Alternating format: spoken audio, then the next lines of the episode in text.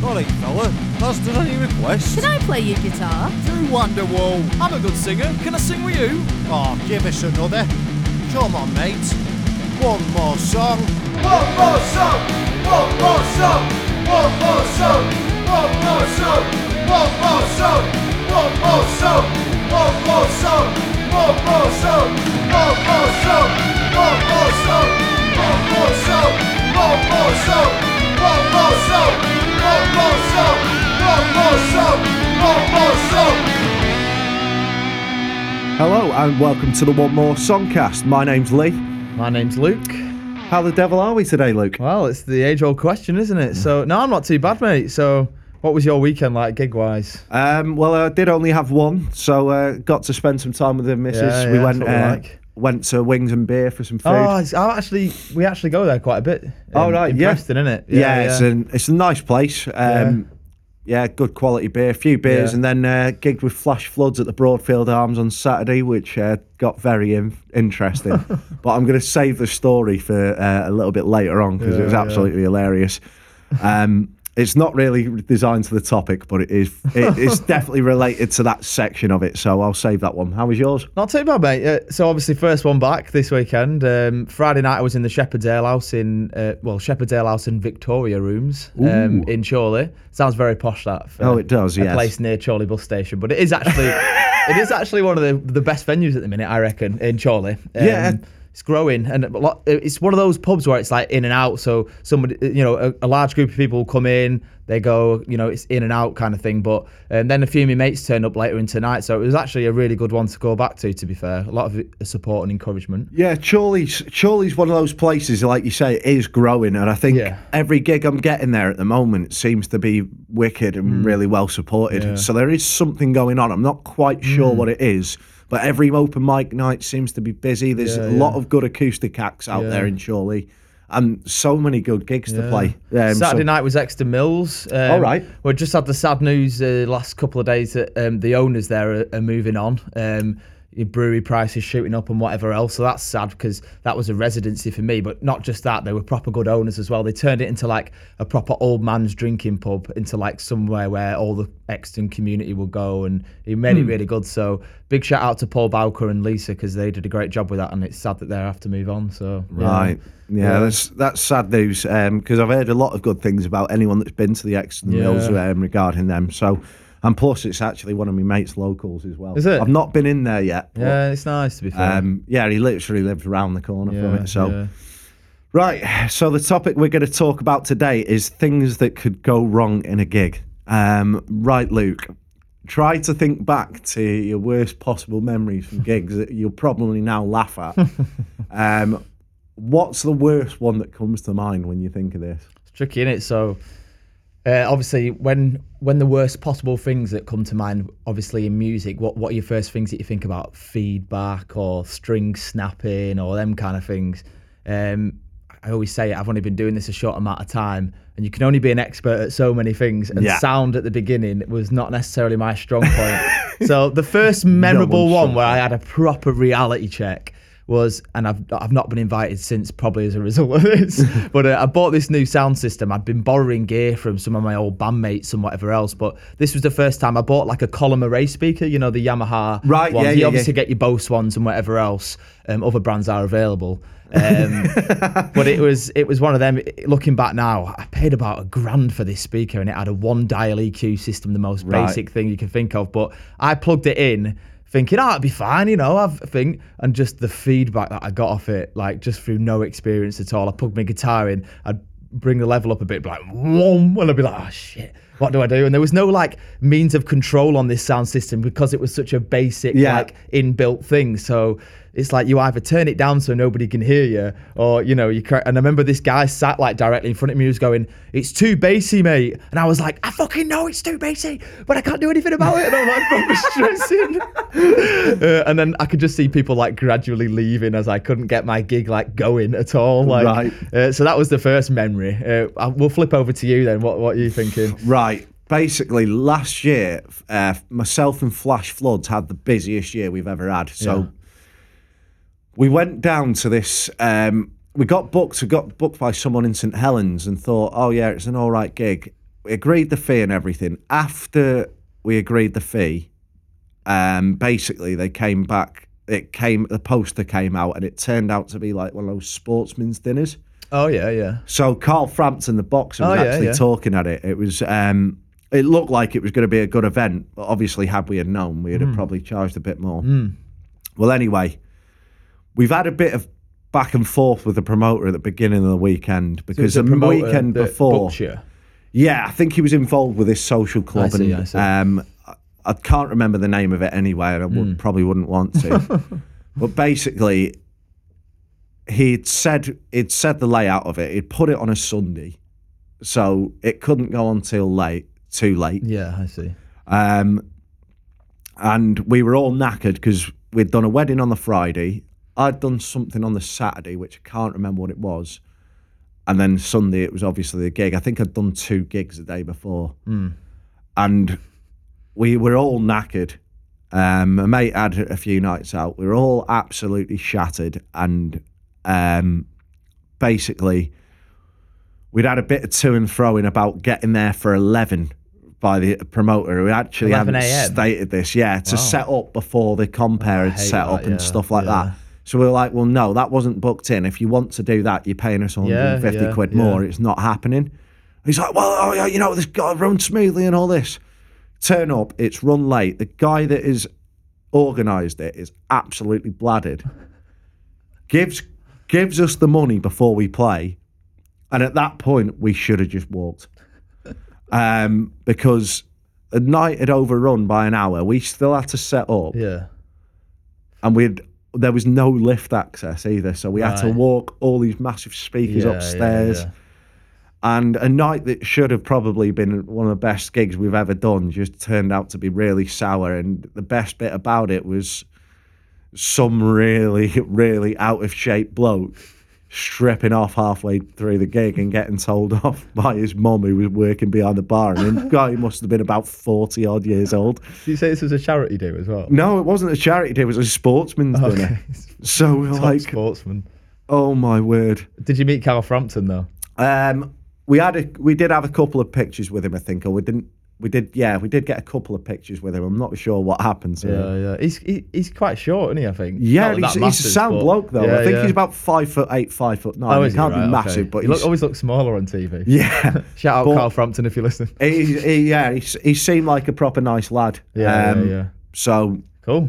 I can't I can't knock him for it, but just the organisation and the way it was done, and the fact that we were all knackered from the weekend. It was the last one of the weekend, and we just weren't fancying it. Yeah, yeah. I think that probably added to it, but that was the yeah. worst one I can remember. That doesn't sound like that doesn't sound too bad to be honest. That's your worst when you factor in, it was like we were there like four, five hours before we were due to yeah, play, yeah, and the guy's already bladdered, and then Yeah. no one stays. It's not Yeah. really. It's funny you should say that actually because I've noticed that because I've started doing weddings a little bit more as well. And what they don't tell you sometimes with these weddings, and I've tried to factor it in when asking, you know, like say somebody contacts me, I ask them this now, is let's say the ceremony's on at one o'clock, yeah, the wedding ceremony, and you're playing in the room next door.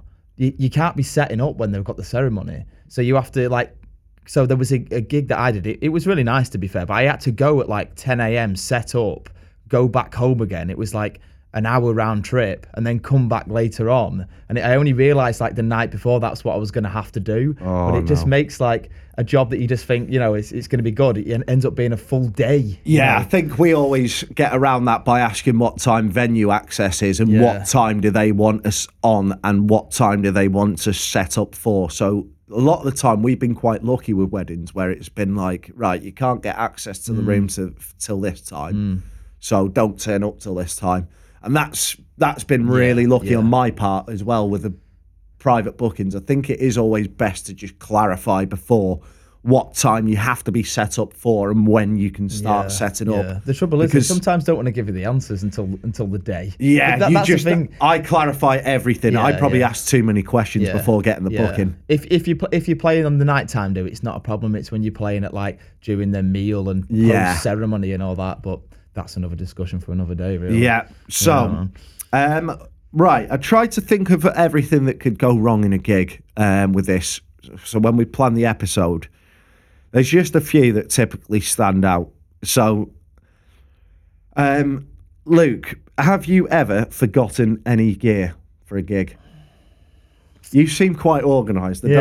don't know. Uh, maybe this has happened like once or twice for People you. will laugh at that. because You say I seem quite organised. My whole life, I've been laughed at for being so disorganised. but I think it's the the the fe- like like I've had so many like like um like what do you call them like nightmare situations happen that I'm just overly organised when it comes to gigging. I'm not Yeah. organised with Yeah. anything else.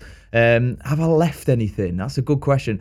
I've had situations where I've like left my mic and stuff like that, but thankfully they've been fairly close. So Yeah. like my, my you know my girlfriend can come and bring it for me or something Yeah. like that. I went to a gig. This is a really rubbish story, but it's the only thing I can think of. I went to a gig recently and I turned up and I'd left my mic stand at the gig the previous day, but again it was quite close, so I was Right. quite fortunate. You'll probably have some better stories with this one. Yeah, well, I'm um, I'm probably now I'm better in the recent weeks. Um, well, recent this so probably since the back end of last year I'm better, but I did have a habit of forgetting things. So um, I remember one time Abby, I was doing a gig in Liverpool. Abby had to meet me uh, from Flash Floods, and she had to meet me on the M57 or M58, just off one of those two motorways with like a mic stand. Right, Um, yeah. Because I always now make sure I tell Flash Floods, listen, I'm gigging tomorrow. Yeah. Leave this gear here. Yeah, yeah. And we put it in a place so I've got it for the next day. Otherwise, we've been in situations where I, I've not had a speaker stand. Luckily, I've got my own ones now. Um, I've not had my mic stand. I've not had the lights. I've not Yeah, had yeah. something. You know that feeling when you get you, you get to the gig and you're looking in your car and you're like, oh, you've got to be fucking kidding me. And you're like you're like looking through, like scrambling through, and then you find it. Oh, thank God for that. Yeah, I get that every gig now. Oh. If I can't see something immediately, Yeah. it's not fucking there, and I've yeah. left it somewhere until I start rummaging through. Yeah. But I've luckily got a coping me- mechanism where it's like, right, I've got here early enough. If I have to go back for something, I have to go back Yeah, for something. It's not yeah. a problem. But yeah, it's Well, just ter- the worst fear of- when you're far away. in terms of leaving gear, the early days when I was kind of singing to backing tracks, um, like leaving your laptop would be an absolute no Oh, option, mate. Because I don't, I only had about four songs on guitar. But I remember one time I was in the middle of singing. This is why you should probably eventually get onto an instrument because what one time I was gigging and singing on the on the backing tracks and, and it decided to do a Windows update halfway through. and you know that noise it makes like like when it's like doo doo doo and it's like doing that and everyone just stops what they're doing. Like thinking, uh, that's not that's not Billy Ocean. Uh, what's going and on it's here? like one percent of one percent complete of an update, and I'm just like, oh my god, what do I do? Yeah, that was yeah, Quite funny, uh, there was also a couple of um, times. Me and Chris do sometimes a duo, um, which is going to turn into a trio because Lee's joining on with us. yeah. But there was a couple of times, literally two duo gigs in a row, where um, we were at our original space um, near uh, near Aqueduct Mill, and mate, we um, we went there before the gig, get all the stuff, and I'd say, right, Chris, I'm just going to put that there, take it. So the first time he didn't take it, so we went to Clitheroe, sober, had to run back for the desk, and then he did the same with me the next time, and we were in Garstang. So again, luckily places that aren't the worst places in the yeah, world yeah, to yeah. get to Yeah. from where we were, Yeah. but it's it's still enough to make you like sort of go right. I might be on slightly late. Are you happy for me to be on a bit later? Yeah. And yeah, I can't remember what we left. I think it was like um, I think it was like a leads bag Yeah, this time yeah. or something like that. And I I was sorting out all the leads and then forgot to pick Mm. them up. Yeah. So it was like, oh my god, like what the hell? Um, luckily, we've got better at that. Um, but yeah, um, The thing is, I'm always like really agitated before. Like you're quite. When I came to see you over Christmas, you're quite chilled in the whole setting up process, aren't you? yeah, I've I've learned a coping mechanism of oh well, it's done now. My dad, my- my dad comes and helps me set up, and he'll tell you I'm a fucking shit. Like when I'm setting up, I'm just like, oh fucking hell, oh, oh shit, no, this isn't right, this isn't right, and like I get proper stressed because I just find the whole experience, like sound checking and all that, quite stressful before you actually. Once you get going, you're fine. It's just that. You know, I, I that. think I find the band more stressful because you've got more sets of gear to worry about. Yeah. Whereas on your own, like, Yeah, yeah. li- realistically, what's it going to take for you to set up? Like 15, 20 minutes? Yeah, yeah, At yeah, most. Um, so yeah, I've actually started to sometimes even come here to make sure I've got everything Yeah, before yeah, I've yeah. go go to a gig. So yeah, I've started to find coping mechanisms, and yeah, the odd time something goes amiss, but it's never anything majorly Hmm. important anymore. Yeah. Um, but yeah, I think forgotten gear, you've just learned to deal with it, don't you? You just learn to double check everything. Yeah. You start to pick things up earlier on in the week. That's the thing. It, Get your car yeah. loaded a little bit earlier than what you would. Yeah. The thing is, it's only you that's going to look like a twat. Yeah. So, like, you know, you say you, you're working for a company or something, you can kind of get away with it. But when it, when you're self-employed and you're just doing it yourself, ultimately, if you're lazy and can't be asked checking your gear, it's you. It's you that's going to Yeah. suffer. So it's just, yeah, you know, so it's sort of like like now I know probably I've got everything, but I'll come here first. I'll maybe leave one thing here on Yeah, purpose yeah, to make sure I've not forgotten anything. Yeah. Um, and I'll do. I'll, I'll try and do a check like at some point on the day of a gig to make sure I've got everything. Um, or the day before a gig, sometimes even. Um, right, next one we're gonna do is broken gear. Fuck, This is this is where I start to come into my element now. Right. This is where some of my worst like nightmares have come to fruition right in front of me. what Uh, like the like the dream where you Yeah. go to work naked? Yeah, the dream where like you're running but you're not getting anywhere and some guy's chasing you down the street. Yeah. with a machete. yeah. Uh, am I starting on this one then? I? Yeah, go on. You might as well now. You built it up. Yeah, I have built it up. Uh, well, there's been plenty to be fair, but um, like I say, with the Windows update one, that was quite funny to be fair. But um, the first the first memory of this was I used to go to a pub called the Top Lock in in in Chorley Wheelton area. Right. Have you ever been there? No. Um, it was quite good to be fair. It was all right. Um, quite a small venue, um, and it was the first time I'd ever experienced snapping a string. Now, Right. That seems quite like normal. To be fair, it happens quite a lot. Um, but the fact the fact was, and don't ask me why, but I hadn't learned by that point to change a string. I didn't know either. So uh, obviously you learn from these experiences. Then you go right. I'm going to learn how to change my strings now. But I just remember just playing this song and it just went bang like that, and I was like, oh shit, what do I what do I do? Like. I, don't fucking know what to do. I literally do not know how to change a string. So me, me, like I say, my dad comes and watches me um, most gigs. So he just grabs my guitar, literally must have got in my bag and just grabbed any string he could find. It could have been like the thick E string, and he and he popped it on the, you know, it's usually the B string that goes with with, uh, Yeah. with my stuff. I think he put on the thickest string possible, just winding it up. I didn't even know, like, really know how to tune a guitar. But this is like very, very early days. Yeah, yeah. Oh, and it just ruined my gig because I just knew this guitar was like out of tune, like nung nung. yeah, and then well, we'll go to you and then we'll come back to me. Yeah, I've had loads of strings break um, Yeah. in gigs. It's part and parcel now, isn't it? Really? yeah, yeah. You kind of, I kind of have to force myself into a routine. So what I was gonna do, I think the end of this month is my next string change. Yeah. So I think it is going to be a, at least two packs of strings a month to make sure I've got one spare because you never know when you're going to need your next Yeah. one. And a lot of mine break when I'm doing a song with a capo. Yeah, yeah, yeah. Exactly But the same. for me, it's the E and the B string. Yeah. Um, but the other week, um, I was playing. You recommended me this gig. Um, um, shout out to Robbo at Crafty Bre- uh, Oh, Crafty yeah. Beggars. Yeah. Basically, I've never done this bel- before in my life, but I managed to break an A string. And while we were at it, I was pulling out like the uh, bridge pin Yeah. to get the A string out, and I somehow pulled out the D string. As well as the A. No, I just pulled out the D, Oh, the D str- string right, yeah. pin. So I went to push it back in without thinking, hang on, I might need to loosen this first. I don't know what was going through my head. And I pushed the bridge pin in, and the bridge pin just snapped in half. Yeah, yeah, So not only did I end up without a, uh, an A string, yeah, no, I got the A string in, yeah. But I ended up then without a D string and missing a saddle. So That's the thing, innit? You, you always have replacement strings, but I've not got replacement fucking bridge pins. bridge pins, not not a chance. So I ended up having to order some off Amazon. uh, got some like it was perfect. They they're absolutely fine and weren't they weren't massively expensive. But I thought, why did I not just Yeah, loosen yeah, the yeah. D string or just change the D string as well? yeah. It takes two minutes. So, so what did you do then for the rest of the game? Just carried on. Without a bridge pin though, because obviously Without a bridge pin, without a D string. I just Oh. took the D string out. did it I sound just- all right?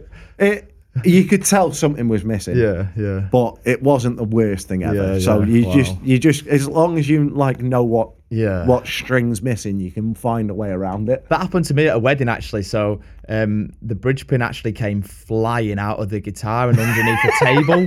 So I had a backing track to revert to for a couple of songs whilst my dad's scrambling under the table trying to find this bridge pin. we found it in the end, but yeah, yeah. Um, have you ever had anything bigger than that break? Not break, no, because you'd think like, oh, surely like a speaker would have blown or something. But I, I, I'm I'm one of these dickheads that's bought a speaker that's probably way too.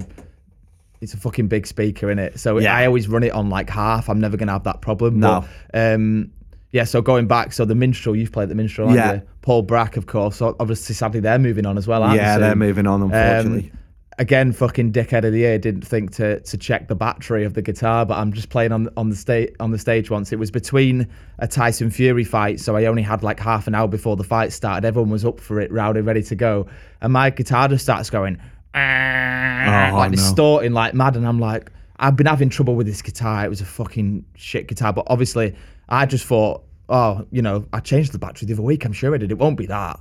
Uh, we checked everything, wires in, wires out, uh, checking everything. But my dad's out front because my dad listens out front. But sometimes, bless him, like he obviously does a lot for me. But sometimes just go, yeah, sounds great, mate. And I'm like, is something wrong? And he's like, no, no, sounds great. I go and listen out front of me, guitar's going, "Ah," fucking distorted and everything. Um, and I just could not, for the life of me, figure out that it was just a battery change. That's simply all it was. And I Oh, my just like word. my whole but thankfully Paul came up to me and he's like, Don't worry about it, mate, honestly. He's like, It happens to us all and he was proper supportive because he could have kicked off that night. Oh, yeah, He he could have he could have not paid me because he would have probably been well within his rights to. But Yeah. being the kind of guy he, he, he is, um, he fucking helped me through that night, to be fair. Yeah. That's happened to me once. Uh, that's happened to me a couple of times, and uh, I think it's maybe three or four. Luckily, I've always had a spare battery. Yeah. Apart from one time, but no one cared because it was um, I was doing a gig at O'Neill's in Liverpool Town Centre. Yeah. and we just won the league cup. so I'm playing all these Liverpool songs. The acoustic guitar goes, and I went, "Fuck it, we're carrying on anyway," and just battered the shit out of my acoustic guitar. No strings break somehow. yeah. But everyone was just singing along. Yeah, you couldn't yeah, hear yeah. me. You couldn't have heard me guitar anyway. It was pointless. It was it going was all around the room, but like, yeah, we just let. I took the battery out and just carried on. yeah, yeah. Um, but yeah, no one gave a shit because we had just won the League Cup, as I say. Um, everyone was just singing Liverpool songs anyway. You so said, didn't the, you said the League Cup's um, uh, Milky Bar Cup. I didn't. I never said that. We just said that the, we just both agreed that the FA Cup's a better one to win. No, it is, it is, to be fair. Um, So don't start pulling that shit on me, son. No, but it's not that I didn't have any batteries. It just in my fucking in my like panic, it just did not occur to me that it would just be a battery change. Like, I don't know about your guitar, but does your guitar? Uh, my guitar has a red light that flags on when the battery's low. no, it didn't. That, that particular Right. pickup. No, um, it's the Taylor one. So they literally Right. only have the, the dials. You know, the EQ Right, dials okay. and the volume dials. So yeah, my my one that I have now, the LR Baggs um, pickup does. So Right. that's good. Um, what was I going to say? Uh, no, but it was just it was just the fact that like um, I just couldn't for the life of me Panic. think that it was that, and it, Yeah. it was just just stupid. But sometimes you forget, don't you, that like you know you're plugging in your your guitar into Hmm. your jack and that you just think, oh, it's, you sometimes forget that it is battery powered as Yeah. well. Yeah, uh, I think that's the thing. Like, as soon as you plug that lead in, it's ready to go. yeah, you're just like, oh well, it's So- just connected up to the mains. I, I always actually the way I get around that now is I actually unplug my guitar at Yeah. a half. I mute my desk, Oh, unplug my guitar, yeah. and then put it over. Yeah. Because I had a habit of just leaving it plugged in all the time. And that red light, it's like a petrol light. Yeah, You know, like the petrol light on the electric dashboard. yeah, yeah. It tells you so many Yeah, miles to go. It yeah. comes on at 50 miles to go. Fifty So- songs to go. Yeah, so it's just like, oh, you've got at least five gigs left in you, but replace it now, please. And I just never do. Um, but luckily, I always do get get to a point. I've been quite lucky where I've got to a point where I've noticed it in sound check, just quickly replace a battery and we're good to go. Yeah, yeah, Um, or it hasn't gone for whatever reason. yeah. The worst one with gear brakes, it was funny as hell. Um, I've got to say, it was absolutely hilarious. So, we've played at the old Black, old Black Bull in Preston, um, and they are absolutely brilliant with this all the time. Like we've been booked probably about five times in the last two years. Yeah. This year we've only got one booking, Yeah. but they love the live music. But we're considering next time getting barriers to play there. But we don't think there's any point because we've lost about six leads to the Black Bull. Um, and at times we spill more drinks there than the customers. So, so you've lost leads. What people nicking leads? No, no. Basically, you leave your gear set up at the Yeah, half, yeah. don't you? You walk off stage, you go and get a drink, whatever. Yeah. Someone's always dancing too close to the gear. Yeah, yeah, absolutely. Um, and yeah, this guy literally just fell on the gear. Like so, someone's always just gone like backwards, dancing Yeah, yeah. backwards. The monitor's there, bang over the monitor, Yeah, straight onto yeah. the frigging lead. That's happened to me as well. Um, yeah, and this is why when we say please back off from our performance area, before. yeah, just listen.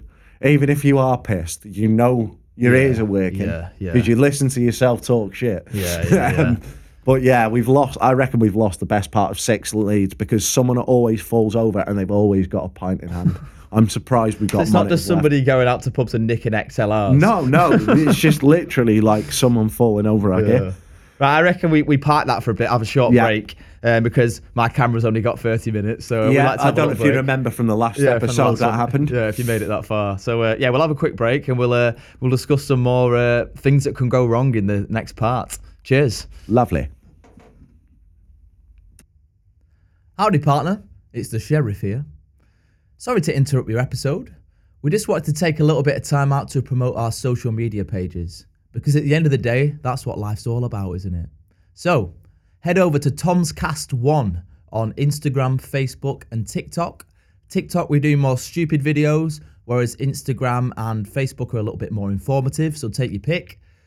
Also, you're listening to us today, of course, on YouTube. So please subscribe to our YouTube channel. That helps a lot.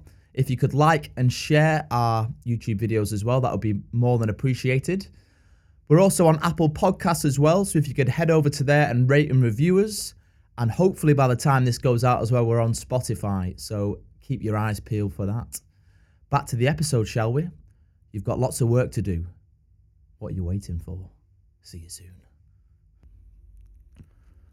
Hello and welcome back to the One More Songcast.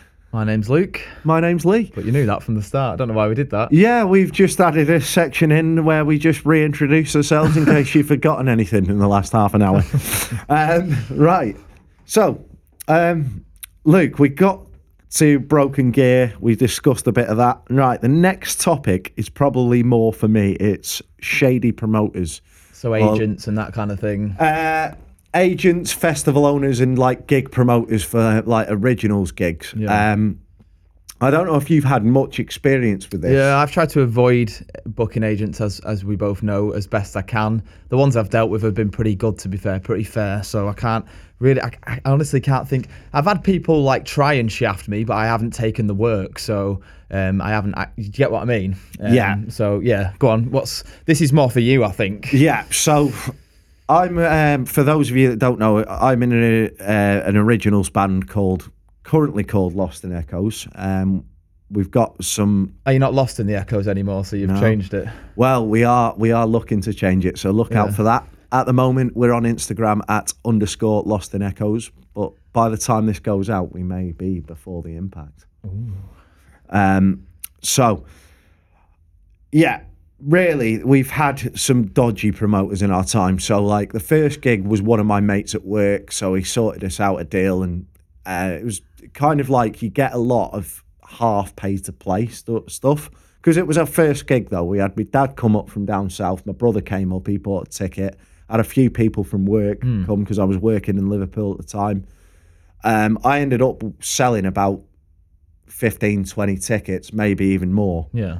So we actually act- had to ask for further tickets. Right, I see. Um, and I think we sold 40 and made 100 quid from the gig. Yeah.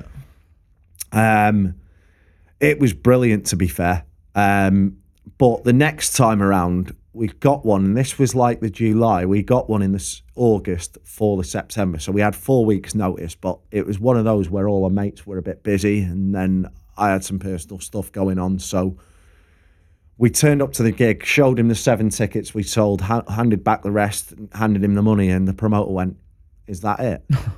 and then proceeded not to stay for the rest of the gig. Right. Was it was that um was that a decent as selling as well? Because I don't know too much about um original gigs. Yeah, some of them in Liverpool are a bit dodgy. So you get somewhere you just get a split ticket share, so you share fifty percent with the promoter from what you sell, um, because they've obviously got to make their money. They've put the gig on, um, so you, they do a 50-50 split. There's other times where it is a paid fee. Um, there's other times where you get door takings, or there's other times where you have to sell so many tickets, and this probably happens in places like London as well, I'd imagine. Um, but most of the ones that are pretty good will do a 50-50 split, which I think is kind of fair in a way because yeah. the promoter's got to make their money. They've done all the marketing for it generally. Uh, if they're good at what they do, they Yeah. generally promote it pretty well. Um,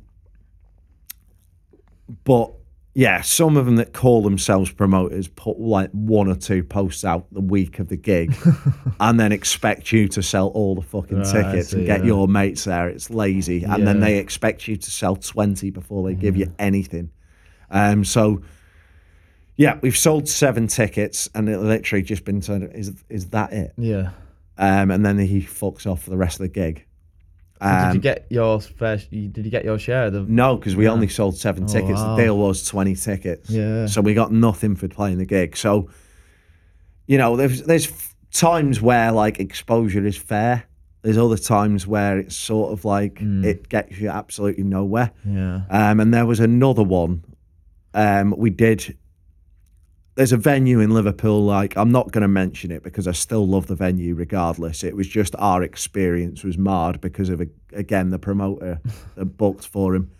Um, and we'd spoke to him, and he's like, "Oh yeah," so he gives us twenty tickets and says, "Right, we've got a date on this date."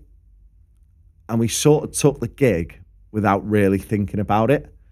We said, right, just going to say though, mate, it's a big ask for us to sell 20 tickets unless our mates are all available Yeah. in two weeks. We're just kind of starting out. Like, Hmm. is there any shift with that? Yeah, we can see what we can do. Of course, there wasn't. so we've played the gig, we've done pretty well. Um, and on the way out, we left the rest of the tickets with one of our band members. And with that, he goes, Oh, have you got the money? Like, yeah, we've left the money with the last band member. He's like, Well, that those tickets are like your receipt. We need to know how many we've sold. It's like, yeah, we've left it all with another band member. And he's like, Well, if you don't fucking pay, I said, Don't go threatening. I said, We're gonna pay you. It's, we've got another band member still in your venue, so he will pay. Um, and our bassist come up, and he gets he gets a little bit more aggressive. So he came over and literally went, "Is there a problem?" He went, "No, no, it's just that we hadn't received your money but yet." He said, "Well, I've been hearing this from outside. He's told you three times. One of our band members is actually still in there, and will give you the money." I said, yeah, let's not forget you were going to sort something out with this because you only gave us two weeks' notice. Not my problem. You're the band. You've got fans. It's your job to get your fans to the shows. I said, it's your job to promote the show. I didn't see you promote this till Tuesday. The gig's Friday Yeah. and uh, it kind of marred our experience. So I said, I said to him, we're going to have to go back there with a better promoter, or, or when we've got more of a fan base, because it's just not on to do things like that. No. What about um, covers gigs? Have you ever have you ever done anything where you've say you've been booked by a local agent and you've turned up and been double booked? Because I hear that all the time off people. Um, it's not happened to me as such, but I bet that's so frustrating. Um, to be honest, I've been quite lucky Yeah. uh, in that sense. The only time it has happened is the week before a gig. Yeah. I was due to turn up somewhere, and um, basically they've got an owners the the owners book and the manager books. So the owners like to book who they want in, but the manager will Hmm. Yeah. be booking. But I think there was a communication breakdown Yeah, because the owners hadn't booked anything. I'd advertised the gig, and then had to take my poster down because, um, yeah, because the venue had basically the manager said, "I'm so sorry, but the owners have booked something Mm. in. Um, and because she offered me loads more dates after that, I couldn't do any of them. But I thought you've had the decency to try and replace that. Yeah, that's the thing, isn't it? I think as long as you go the right way about it, like, listen, my family were coming up anyway. yeah. It's not a problem. Do you know what I've started doing as well? And I don't even know if this is like um, something that people particularly do, but I've just started doing it because because I've been getting a lot of interest recently. Is if somebody contacts me, even from a pub, I'll I'll say, really, I do ask for a deposit, and I'm actually started taking deposits from pubs. I've considered it Yeah, because I didn't know how to. I, I, I thought, would it work at start? Because obviously, pubs are very different to private Mm. parties and weddings and whatever else. But actually, it's it's been quite good in the way that. And then then say, you know, if you want to say reorganize a date to another date, you know, and it's within good amount of time, that's fine. But at least you've got a deposit. It makes you feel a little bit you've got secure. some security, and they if they rec- they will record whether they've paid a Yeah, of deposit course. or And not. if they come to you, I fe- feel like it's a bit of a different. It's a different story then. Like obviously they they found out about you or whatever, and they want you at the venue. So really, um, if you've never played there before, um, you build that trust by getting a deposit. And if the gig goes well and you get to know them, you don't have to do that then. Yeah. Um, going back to the point of agencies, yeah, I do 100% agree with you. I've been considering this, and I know one of my friends in Warrington's actually done it. Yeah, yeah. Because she got fed up of places just cancelling her. Um, so she's called it a small booking fee. Yeah. So she will, she will take it, and there's no two ways about it. But she uh, earns her money from running open mics, Hmm. all sorts. So she makes sure she gets her work in.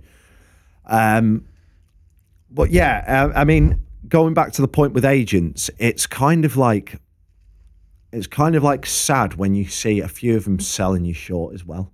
Yeah. So have you ever had it when you've been offered a gig? I don't know if this is the reason why you've turned it down. Like I did one in Manchester City Centre. I was told it would be between three and five. Um, the venue will have parking, or the venue will be able to sort out parking. Um, and it's a Wednesday afternoon, and it's eighty quid. I thought, well, what else am I going to do on a Wednesday afternoon? At eighty quid, I've probably earned my money for the day. Like it's probably Yeah. not great yeah. but it's Wednesday afternoon, No, so I can yeah. accept a little bit less. I'll try it Yeah. once. If it doesn't work, I am not going back Yeah. for that fee. Um, and to be fair, the agency were pretty good, but when I looked at it, I'd travelled from Clitheroe, Mm. And I'd probably spent forty minutes getting down there. Yeah. When I got there, there was no parking, and the venue said, "Yeah, so you're going to be on at three, and then you need to go on again at six. Yeah. said I was told three thirties Yeah, and yeah. it was a two hour window.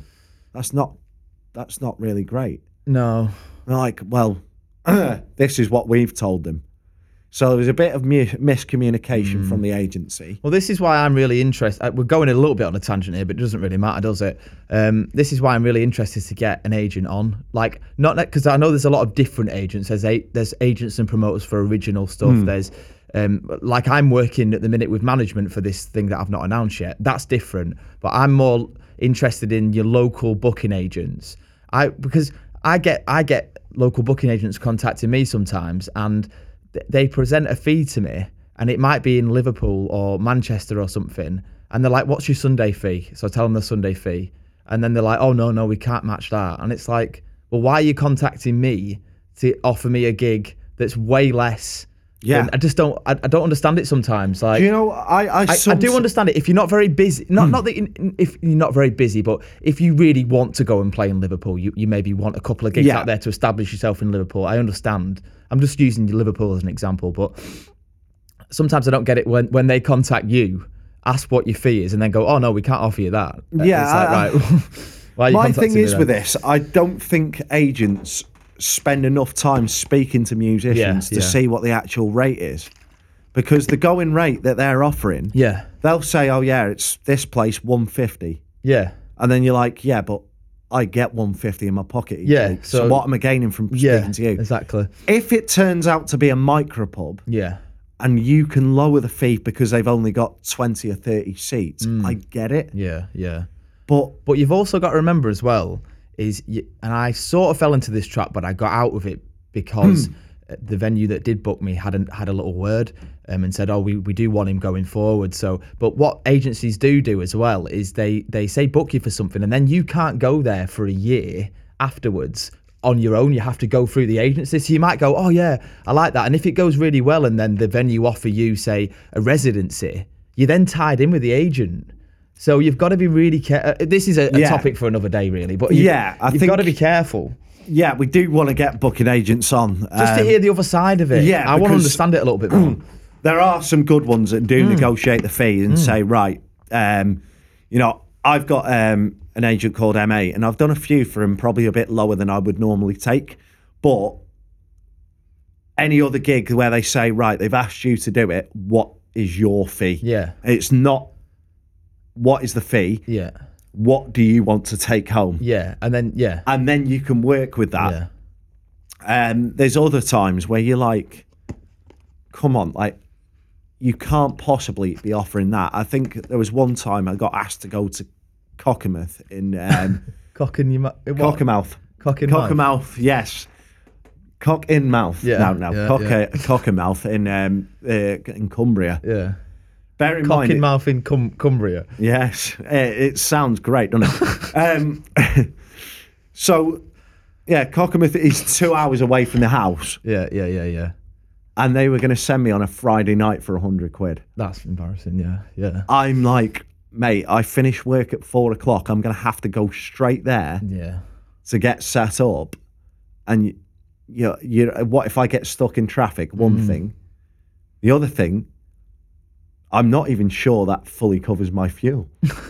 It's four hours on the road. yeah, yeah. I'm not sure. Well, not in this, not in this class. Well, it, it would, but you'd probably be losing about fifty percent of your fee at least. Yeah, on Um, fuel, and yeah. you're like, what? I don't necessarily have a problem with it when say say you're going to the agent, but when the agent comes to you and offers it, it's a little bit like, what do you want me to say to this? Yeah, Like, it's honestly like, well, I've I've had a conversation with one this uh, this particular agent. I was like, you can't be sending people for that. Like, I'm from Preston. yeah, Get if you're gonna get people there for local, like get someone who's just starting out who doesn't Yeah. care about the fee at the moment. We talk, we talk, band. yeah, we talk about Northwest Bands a bit as well, don't we? And I always see that on the Northwest Bands page, and it's an interesting point. To be fair, is like if some if if a lot of people are willing to go out for a- for a hundred pound in in Cumbria, like you were saying, then that then like the whole the whole market then that becomes acceptable then, Yeah. doesn't it? So you've. You, but it's a, it's a difficult argument because if someone's happy to do that, then that's fine. But Yeah. also you've got to be careful because if people are taking them gigs like hotcakes, then then the you know it's going to come down for everybody, isn't it? Yeah, I've almost kind of stopped replying because you do get the odd good one from him. Um, and he has sorted me out before. Like there was another one I went to on the outskirts of Manchester, and basically they, they hadn't double booked, but they'd for, they'd booked me and forgot why they had Yeah, the diary yeah, free, and it was because the uh, it was the Khan and Brook fight. Oh yeah, yeah. but they got the money sorted. He rang me straight away to Mm. assure me that I was going to get paid for it. I'd probably get paid not this week, but the week after. So I knew exactly when the money was coming in. I knew that I still had money coming in. I could go home and enjoy a beer and enjoy the boxing. Yeah, yeah. So it wasn't like there wasn't anything sorted out. The venue apologised straight away. They'd cocked up. They were getting in touch with the agency. I messaged the agent. He got in contact with them, and five minutes later, I had a phone conversation mm. with him sorting it. But it was like with other venues, he's he's literally saying. I, I had a conversation saying, "Mate, you can't be offering fees like this. It's just not acceptable." And you know what? It's probably a little bit out of place because it's a bit. it- It's more his remit. Do you know what I hmm. mean? He's the one doing the bookings, and he's like, well, "Not really. It doesn't affect me because if it's really not the going rate, a musician will just tell me no." Yeah. But I'm thinking, why even think that's acceptable in the first place? Oh, You could cut out all that Yeah. And have loads of people turn Yeah. you down and just say, well, no, listen, you need to be paying this because they're getting this on their own. Yeah, yeah, yeah. Have you ever seen that dodgy guy on Northwest Bands? I won't name his name, but I think most people will know who I'm talking about. And he's always on there. He's an agent, I'm presuming. Yeah. And he's like hundred pound for a gig here, and then and then like he'll message you, but then won't re- reply to you. Hmm. And then he like blocks people if they sort of like they're not right for him. He's a bit like it's proper weird. He's always like posting gigs. I think like, I know the one you're on about, and I'm, I might have done a couple of gigs Yeah. for him, to be honest. Yeah. Um, but they were mainly good rates. I'm sure if it's the same one we're on about, I've literally just spoken about him, and he has the potential to be good. But there's times where he doesn't necessarily agree to Yeah, agree yeah. agree the right fees because he doesn't take the time to do the negotiations. Yeah, he just I- I gets the feelers from the bands themselves, and I think that can be problematic. But um, yeah, I Let's think, move on. I think that one's that one's done. Um, Um, we're gonna we're gonna have a whole episode. I think it'll be a really interesting episode because, um, you know, it's nice to balance the argument a little bit to actually get Yeah. somebody on because because you're not negative about agents, are you? no, I'm you use to them a lot, using them so- as long as they're fair. Yeah, yeah. So and if they're actually saying, "Listen, this is what most people will play Mm. for," the chances are, if you play there and do a good job, then the chances are they will pay more next Yeah, time. yeah, yeah. And most of them, most of them that say that, I can't listen. I can't get you this rate this time. But if you go there and you do a good job, they have up rates for other people before. So I'm not saying it won't happen ever, but Mm. it's not going to happen for this one. I can take it or leave it then. yeah. And I think that's the fairest way Yeah, to yeah, do it. yeah, I agree. I agree. Um, right. But yeah, I'm not against it, but I'd love to see an agent's point of view and what actually happens with sort of agent negotiations in a sense. Hmm. Yeah. But um, right, the next one, there's got to be some fun come out of this because this one's about pissheads and dickheads at gigs. So you, you must have had some good ones from this, Luke. Pissheads and dickheads, yeah. Um, the funny one that that stands out to me. I mean, you know what it's like. We, we've we've based our whole podcast name and promo and stuff off like punters doing funny shit, like not funny shit, but just your generic shit, like asking for Wonderwall and whatever else. You know, it and, used to be Freebird, I think, back in the day. and you know, it's all it's all part of the fun, isn't it? Really. But the one that I can remember most recently, it was a pub at the Wheat Sheaf, and I can say this because I know that these people weren't regulars at this pub. It's a good pub, and I, I, I'd, I'd spoke to the owner afterwards, and they they said, "Oh no, they don't. Co- I don't even know who they were. They don't come in." Um, so it's not like they were regular or, or anything. Um, so I'm not slating anybody like that. But uh, so basically, obviously, I set set up all my gear facing out to the pub as you do.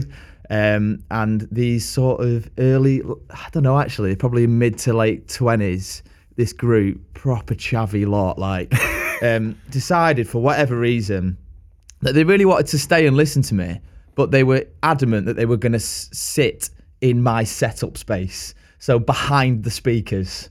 Um, Why? uh, not not a clue. So there's a fireplace. My two speakers are pointing outwards. You know, you know how it is. And they're literally sat at a table. There's so many tables in this pub. They're sat amongst all my wires and everything, all like videoing me, but from behind me. So I, I don't I don't use a monitor. I use an, an in-ear monitor. It's not like they were picking anything up No. from a floor monitor or anything. So I was just like, what? Like, why? Like, and they were taking these videos of me going, oh, my mate wants to book you and all this. And I'm thinking, it must sound absolutely shit from where you're sat. Like, it's just, you know, I'm just trying to picture how that would look from an audience point of view because you're looking at someone. Normally, you like see an acoustic act, and Yeah. normally we're quite tucked away in a corner, aren't we? To be yeah. fair, because we don't generally need an no, awful it's a lot decent. of It was a decent space. This one as well. I was spread out nicely across the uh, across the fireplace, and I managed to. My speakers are quite big. I managed to put the two up. yeah, and they're just sat behind me, like nestled around my wires and whatever else. And then say one of them wants to go out for a fag or go to the toilet or something. They're like knocking my guitar, like because obviously your neck sticks out. And Yeah. that, and then knocking my guitar, and I'm like that, and I'm just like, what are you doing? And then. And then I go, you know, obviously I have my break and half uh, half time or whatever you want to call it. Come back and there's this lad has got my frigging fifteen hundred pound guitar in his hand, thinking he's Liam Gallagher, and pissing about, and his mates are Snapchatting and all that, and I'm like, my dad runs over and I'm like, what the fuck are you doing? Like, people do do not realize that the gear that we have is fucking Oh expensive, man. Like, and we have it insured and whatever else, but. Like, like you wouldn't go to any other place of work, would you, and just fucking start picking their gear up? And no, like, you wouldn't go. You wouldn't go and watch a plumber and just go right. Yeah, let me just rob his spanner. Like, what are you doing? Um, and then yeah, do you know what? I think that's a that's a point as well about pay. Like people treat musicians like everything's just a hobby. For a lot of people, Yeah, yeah, yeah, yeah. don't get me wrong. For a lot of people, it is. But there's people like me and you probably earn most of our income or a lot of our income yeah. from it. And, you know, a lot of people that I know just get gigs from doing weddings or whatever. Yeah, yeah. And then they're like, then people like think, oh, yeah, you can either just do any song or you can do it for hmm. that fee. That's not a problem. No, no, that's that is a problem because I'm bringing generally just for myself. My guitar was probably four hundred quid. The uh, speakers were about nine hundred Mm. quid. The desk was probably about 240, 50 quid, maybe more. Don't Mm. Yeah, yeah. I don't exactly know the price of the desk. Then you got to factor in the stands are probably all about Think of all the, 100 between 100 and 200 think of quid. all the pedals you've got as well. Like, well, like on my own, I don't use the pedals, Right, luckily. okay, yeah, but yeah. the DI box would have been 30 or 40 quid at least. Then you you know, you factor in all the wires, you're probably talking easily £2,000 worth of gear, Oh, minimum. Yeah. Oh yeah, minimum. And people then say, yeah, so you can do that for you can do that for 50 quid. and then you're like, no, it's going to cost you 150 and they're like, what for 2 hours? no, yeah. no. Let me get this Yeah, straight. We're yeah, getting yeah. here at least an hour before Yeah, to oh, set yeah, up. yeah. Then we got a sound check. We've got to constantly be alert. We're working the same as you guys are, we're supplying all the gear. You're not supplying me with anything other than a space to Mm. Yeah, set yeah. up No, and an I know, audience. I know, I know. And then yeah, they're they're paying you to entertain their audience, yet they think that you should come in. It's like it's like booking a booking a, a team of builders, but just paying them for the paying them literally for the actual fitting, Yeah. for the labour, Yeah, yeah, not for any of the materials that they're bringing in, not for any of the tools or the skills No. that they've done the training for, No. And then expecting him to work. So. Sometimes you feel like turning up late naked, and they go, "No, you can't play like that." Well, you didn't pay for my clothes like seriously, honestly, It, it, I'm not. I'm not saying I genuinely do feel like that. It's a bit of an exaggeration, but you know what I mean. Oh yeah, yeah. Um, Right, I reckon. Well, we've, we've got a choice now. We've got five minutes left of recording time, so we either. Uh, right. I'm just going to get my favourite pisshead story in. Okay, go on. Um, my well, my favourite dickhead stories in actually. So, first one was with Flash Floods at the Old Black Bull. Um, again, he wasn't a regular. You don't really get regulars as far as I can see in the Old Black Bull. It's very much a live music pub on a Saturday. Yeah. So Flash Floods play there, not really knowing what to expect. We'd had we'd we'd been booked there. It was uh, it was on a Good Friday actually, so we knew it was a lively place from the year before. But this one was off the scale. Some guy turns up, and he is pissed off his nut, and he's live wire. He is rowdy as fuck. He's well up for a night out. You can tell he wants to be out till three, four in the morning, fucking boozing. Anyway, he keeps dancing with anyone and anything. Like a lot of our mates do that. That's fine. yeah. But this lad proceeds to stand on a table in the middle of the hmm. old Black Bull. Everyone's like, everyone's giving him the woo, woo, woo, woo, woo. And then he pulls his pants down and fucking gets his cock out. We didn't see it because we were behind him, but we like, Chris is looking at me going, "Is he just done that? I'm like, Yeah. Is this the one where the bouncer come and rugby tackle? Yeah, the the no, the bar manager, not the bouncer, the bar manager actually come and rugby tackled him out the venue. It was fucking quality. Oh, um, the second one, oh mate, I nearly twatted this guy in here. Um, I don't get angry a lot. I don't know if you can you- tell from me. I'm pretty calm. You have to be calm as well, don't you, when you do when you're Yeah, doing pubs? like because if there's a heckler, I'll just shut them down. It's you can't not a just be problem. like fuck off because you it just wouldn't go well for you. No, would it? no. You've got to have a bit of a sense of humour. So if there's a heckler, you give him some shit. It's fine. Well, there's this guy pissed up half halfway through my set. He's on the jukebox. He went, "I'm putting some Gerry Cinnamon on." I went, "Don't put Belter on. I'm playing it like just for a laugh." First song he puts on, Belter. That's a fucking great song. Puts it on. I was like, "For fuck's sake!" So that goes back further into the set. Well, I'm halfway through my second set, and he's gone. Oh, I've played Robbie Williams Angels, literally mm-hmm. just played it. He gone, Oh, mate, you're doing a great job, but give us some Robbie Williams. I went, I've just played Robbie That Williams, mate. all the time. Um, yeah. yeah. but Robbie though, um, yeah, yeah, I've just fucking played it. yeah, but Robbie Williams, And he continues to ask me about five more times. He's not getting it, so I went, "Yeah, yeah, sound. I'll play it in a couple more songs." Gets to the end of the gig. He's gone, You're fucking brilliant, mate. Play some beautiful South. I was like, I'm not playing anymore, mate. I've told you I've had enough. He's like, Oh, come on. You got to play this song. You can play any song. No, that's not how it works. But listen, just go away, mate. Leave me alone now. I'm not, I'm, I'm finished for the night. With that, he grabs me mic. And I was already, my blood was already boiling by this point. The second he tried to turn my mic stand, Yeah. I grabbed it back off him and went, Get the fuck off my mic now. And luckily, Dave had come in, seen me get angry. Oh, so this was. This was in the Rose and Crown. Oh, right, yeah, yeah. So Dave goes, Dave literally in, his, features- in his most scouse way just goes, lad. Right, lad, I think you've had enough, haven't you? Grabs him and just chucks him through the front door. I thought it was brilliant. It was uh. like, it was one handed as well. Yeah. This guy's like oh, swinging everywhere. and he's just, he just threw him out. It was just so quick. Wow. And then we went, we were just talking afterwards, to going, "What the fuck happened to him? He was fine in the first half, like, and then at half time he just seemed blooded." But I think we better end it there, don't you? Better, aren't we, mate? Yeah. Um, DSLR cameras, man. Sort Yes. yourselves out. We'll see you shortly. Thank you. Hello, it's me, Preston's biggest dick, and I'm not talking about my attitude problem. Help! I need somebody. Well, Tony at Tin Pan Alley Guitars helps. He's very good for your services, setups, part replacement, and much, much more. I've had many of my guitars fixed by Tony just from his house in his little workshop, and he does a fantastic job.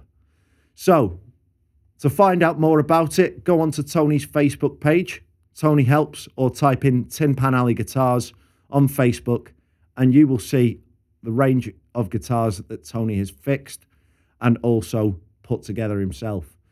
He also does charity auctions to raffle off guitars that he has fixed up, all for good causes. So, without further ado, go and check him out. Back to the episode. Welcome to part three. How are we doing? We're back. Yeah, hope uh, hope no one's bored yet because we have we have rambled on, but it's all been very topical, hasn't it? Just trying to make sure this camera focuses on our faces. Oh we yeah, go. yeah, well, yeah. We, we have had a few issues with that in the past, haven't we, Luke? Um, right. So yeah, we're just going to round up our pissheads and dickheads one because uh, uh, in the break I did actually remember one that was pretty fucking horrendous. Um, so flash floods at a venue called Indigo. Shout out to Danny, he's brilliant. But this is actually a, almost like a have a word with one of our mates. And to be fair, he's not done it since. But our mates, whenever flash floods gig around Leyland or Preston, have a tendency to make a all day event out of it. Hmm. So we'll get a text from our mate Dave. Um, Not Dave from the. Rose and Crown. No, no, not Dave from the Rose and Crown. not him again. Yeah, he'll get a lot of shout outs because me and Luke gig there quite a bit. it literally gets mentioned. I think we need a klaxon. I think we need a klaxon for him. Um, yeah, Dave from the Rose and Crown. All right, lads. Um, oh, we can't we can't do who the fuck is that guy for him, can we? No, no, no, no. no. He's too much of a legend. Um, but yeah, we've got um, basically we've got this mate Dave or Bomber we call him as a, as a name. I don't know where it all came from. I've not been mates with him that long, but I've been mates with him long enough to just call him Bomber and know what he's like yeah. anyway, he decides to organise lads to go out at 12 when we're on at 6, or even, sometimes even when we're on at 9. um, so, for example, he started drinking at 2 on Saturday. Um, but yeah, and there's two sort of. There's one story that always sticks out when we talk about pissheads at gigs. Yeah. And our mate Graham, he's never really got like that, but he went through a stage last year where he just couldn't handle his drink at all. Um, and he he's turned up to this gig. He's absolutely fine. We're there for watching the. I think it was a City game Mm. uh, against Newcastle at the end of last season, and um, yeah, watch the game. I've set up the gear. Chris has then turned up. We finished setting up the gear together. And the second half starts, and Graham is fucking leathered. so with that, he starts getting up and dancing. He's knocking into everyone on the tables in between where he's dancing. And then he decides to do this dance where he's sort of walking backwards like that. And he gets so close to Chris. Chris is like doing that half a gig. And you can tell his voice is going because he's just not able to concentrate on it. So Danny, the owner, comes out over and says, "Graham, just sit down, mate. You, you've had a few too many." Come on, Graham. Um, anyway, he carried on. The few of the lads then start having a word with him because Danny's like going right. We're gonna have to sort something out here. He's getting out of hand. Like people are getting really pissed off. Yeah. So Bomber's dad is pretty good at keeping the lads in check. He goes over and has a word with him, and Graham's in no fit state to listen. so he's carrying on, he's carrying on, fucking doing this. We got one of his mates from like he goes camping with. He's quite a big, big strong guy, Yeah. quite lean but muscly. Yeah. He's held him down for a bit, made Yeah. him sit down. He won't listen. He wants to get up. He gives up on him. So then our mate Courtney turns up. He quite mostly likes a gym. Does, does he go camping as well? No, he doesn't go camping him. He uh, he just goes boozing. Um, yeah, so Courtney Courtney likes a gym as well, and he's a strong guy. I've seen him hold him down about three or four times. And anyway, Graham's gone so horrendous they've had to get the bouncer in, and even that didn't work. They give him one more chance to sit down. He doesn't sit down, so I make. Um, I don't know if you know Chris Marshall. He's one of Daz Cooper's Yeah, I do. Yeah, yeah. I was a. Chris Marshall's ended up having to kick him out because Danny's had enough of him, and he just he's holding you know, the stair. There's only stairs down Yeah. down at Indigo. There's no lift, so Marsh is holding him up and kicking his feet down the stairs to get him out. Um, Graham still claims he walked to this day, but I watched it. I'm playing the guitar. I was meant to be doing backing vocals on this part, and I'm just wetting myself with laughter. Oh, So you can see this all going on as you're playing. Yeah. Disappearing down the stairs. But Chris's voice is literally gone because he just can't Yeah, concentrate. yeah, So. I don't know if that's why Flash Floods haven't been booked back at Indigo. but that was um I, pro- I proper owned Chris Marshall the other day. Shout out Chris Marshall. He put something like, "Oh, it's just the Milky Bar cup or something." Because obviously he's a Liverpool fan. Proper owned him the other day. Didn't like it at all. So uh, yeah, Oh, I no, gave him was some out, stats and he didn't I was like out it. with Marsh and Pop World the other week. No, he's a good guy. I, I do like him to love be him. fair. Uh, love him. Don't see a lot. Don't see a lot of him, but when you do, you always have a good time with Marsh. Yeah. Um, but obviously he's a cop out, isn't he? So Oh, he's a red. He's a fellow red. He's all right. yeah. Um, Right. right. go on. Let's move on. Right. There's one thing that we as musicians cannot stand, and it's rudeness and misinformation from venues or booking. It's becoming a proper slanging match, this, isn't it today? But it's yeah, it's uh, things Yeah. that go wrong basically. Yeah. it can go wrong. So, Luke, I think you've got one for this. Yeah, so yeah, you know what it's like. Some people are dead keen to book you. So we're now going on to pub owners, aren't we? And we don't name names. We're, we're not about that, but it's just sharing our experiences, isn't it? So some people are dead keen to book you, and when they get there, they just make absolutely no effort to accommodate for you, do they? And you, you're there like I can literally, I can't work in these circumstances. So I, I got to a pub once and um, I'd been once before. It was a really small place inside, but they'd said to me basically that um, I was outside for, for it was a sunny day. So and they had like this bandstand thing outside and an area inside. So I get there at the venue. Um, bearing in mind it went all right last time, so I didn't really think it would be a bad one. And uh, the the owner isn't there basically. He just owns it. So that's the guy who i go through the bookings with. So the manager's there that day. So i'll go in and and you know what it's like sometimes. You'll go oh i'm singing tonight um blah blah blah. And they look at you like they're just not helpful are they? So No. i asked for the manager. I'm waiting 10 minutes for the managers to come down literally. And i'm just like what's going on here? Like blah blah blah blah blah i can i can see that the bandstand that i was meant to be singing in is already full of people so i'm thinking that's going to be hard work having to move them and he eventually comes down and he goes, "Oh yeah, we've uh, we've booked the bandstand out for a private party, and uh, there's nobody in, in inside, um, so you can't play in there, mate." I was like, "Right, so what do you want me to do?" He's like, "Oh, just go and play in car park," and I was like, "In the car park?" He was like, "Yeah, it'll be sound. Yeah, we've done that before." So I went, oh, well, I'll, I'll hear him out then. Surely it can't be as bad as it sounds.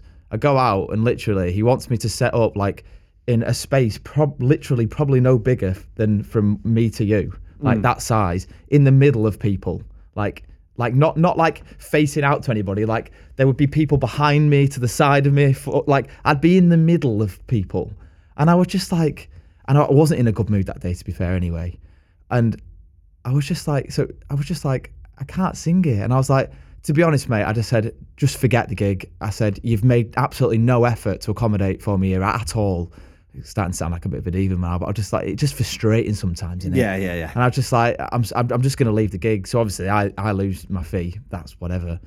And then, so then I messaged the, the actual owner afterwards and explained to him what went on. Said, you know, it, it just wasn't good enough that really. I said, I'm, I'm fairly busy this year. I said, I'd, I'd just like to, you know, leave, leave that for now. I've said, you know, cancel future bookings or whatever.